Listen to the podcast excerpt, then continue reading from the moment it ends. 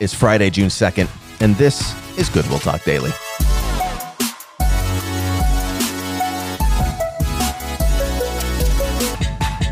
Welcome back, everybody, to Goodwill Talk Daily. It is Friday, the end of the week, but also an incredible weekend coming up for us in Beacon. I've been talking about this off and on all week. Can't wait to share more. So, uh, many of you know we moved this week and we are having our very first worship service in our new location on 22 Cedar Street, right there in Avenue. And uh, people can park in the Eliza Street parking lot that's right there nearby. It's like a three minute walk from the Eliza Street parking lot to our new home on 22 Cedar Street we're going to be celebrating together God's faithfulness in bringing us to a new home. We're calling it our housewarming service and party. And so uh, you can join us on Sunday if you'd like, but you know what? Join us at some point during the summer too. If you can't make it Sunday, no big deal. Join us some other time as we move into our new home and we celebrate the Lord together. We're going to take the Lord's Supper. We're going to celebrate the sacrament of baptism. We're going to have a covered dish meal afterwards. It's going to be such a wonderful time. 10 o'clock on Sunday at our new home in Beacon. I can't wait. Thank you for your prayers. If you can't be there, celebrate with us from afar by attending one of our other locations Montgomery, New Paltz, Port Jervis. Be a part of the worshiping community of Goodwill Church this weekend and uh, pray for us, celebrate for us as we kick off in our new home in Beacon this Sunday. Well, let's go ahead and turn our attention to Isaiah chapter 59. It's quite a long chapter. I'm going to read the whole thing, share a couple thoughts, and then we're going to close the week in prayer. Isaiah chapter 59, starting in verse 1. Surely the arm of the Lord is not too short to save, nor his ear too dull to hear. But your iniquities have separated you from your God. Your sins have hidden his face from you so that he will not hear. For your hands are stained with blood, your fingers with guilt. Your lips have spoken falsely, and your tongue mutters wicked things. No one calls for justice. No one pleads a case with integrity. They rely on empty arguments. They utter lies. They conceive trouble and give birth to evil. They hatch the eggs of vipers and spin a spider's web. Whoever eats their eggs will die, and when one is broken, an adder is hatched. Their cobwebs are useless for clothing. They cannot cover themselves with what they make. Their deeds are evil deeds, and acts of violence are in their hands.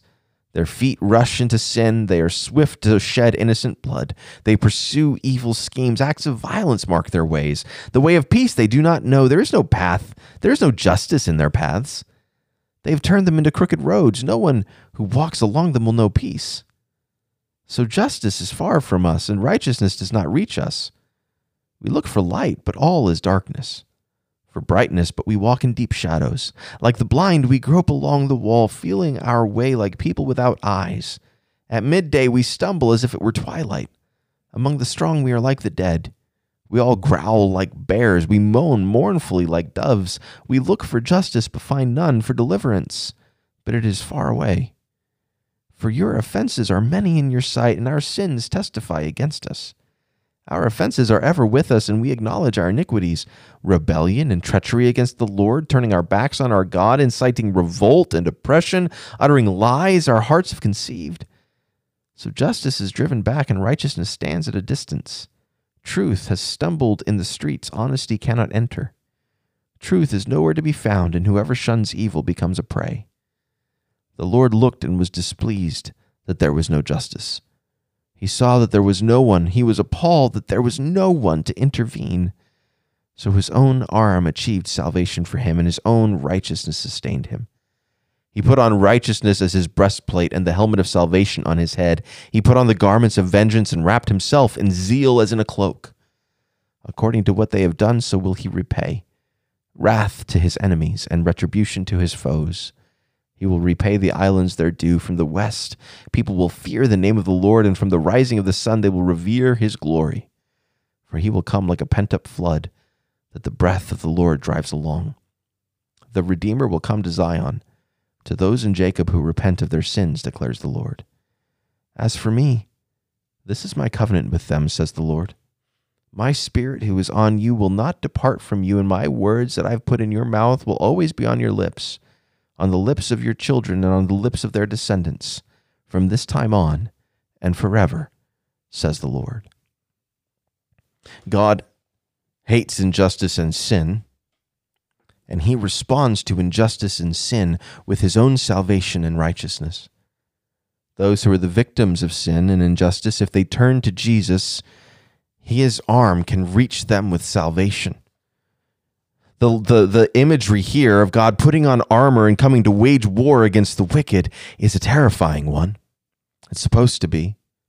It's terrifying for all who participate in sin and injustice, but it is such a liberating and beautiful image for those who are hurting under the yoke of injustice, who are being sinned against. To them, to those who repent of their sins, a Redeemer comes and rescues. He rescues them and then he puts the words of God on their lips. See, this is what he does for us. He rescues us from our sin and injustice. He rescues us from those things that would victimize us. So, not just our own sin, but he rescues us from the systems of sin that we build up in this world and that we perpetuate over and over and over again. He rescues us and he puts us on a new path, on the way of the kingdom of God, and he gives us a new word to speak, a word that we pass down to our children and onto their children. These are the very words of God. You see, when we are saved, we're brought from this world of injustice and sin and brought into a new world, into a world we call the kingdom of God. And we live there even now. It is true we won't enter into the kingdom in its fullness until kingdom the, the kingdom of God fully descends on the final day and the new heavens and new earth is created. The kingdom of God is on earth as it is in heaven. We pray for that day. We long for that day, but we know that day is not here yet. But we still live in that kingdom life. We are rescued from the kingdom of darkness and brought into the kingdom of the beloved Son. And when we are, the words of God are placed on our lips, and they are passed down from generation to generation, a covenant people from generation to generation that say, You are our God, and we are your people. That's what we do when we gather on Sunday. We gather as a kingdom people, rescued from our own sin and from the sins of this world, rescued from our own injustice and, and from the injustice that would visit itself on us, we are rescued. We may deal with the consequences of sin in this world, but we are rescued and brought into a covenant family, a kingdom family, and all of us from generation to generation, multiple generations in one place, worshiping God in spirit and truth, His word placed on our lips. Do you see what we do on Sunday mornings? We declare that we are a different kind of people that we are the people of God and that He has put on His armor and He has come and rescued us and saved us and brought us into His kingdom that we might worship Him in spirit and in truth. That we are a people of God with His word on our lips. Would we learn how to speak it and speak it well and pass it down to our children and to their children? We are a different people we are a different kind of people, set apart not because we are so good, but because God is so good. And He rescues those of His people who confess their sins, who repent, and come to Jesus. When we gather on Sunday, take a look around at the different generations in the room and celebrate God's goodness, God's goodness to us. Let's pray. Father, we thank you for the salvation, the redemption that is ours in Jesus.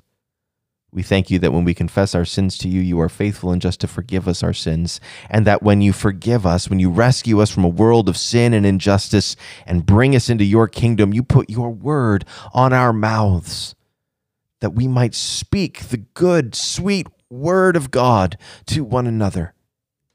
Be with us this weekend as we worship, Father generation after generation, lifting up your name in praise and worship, honoring you, for you are good and loving, our rescuer and redeemer. We love you, and we pray these things in Jesus' name. Amen. Well, I hope you enjoy this weekend. I know I will over in Beacon. I hope the rest of you do as well. We'll be back together again on Monday for more Good Will Talk Daily.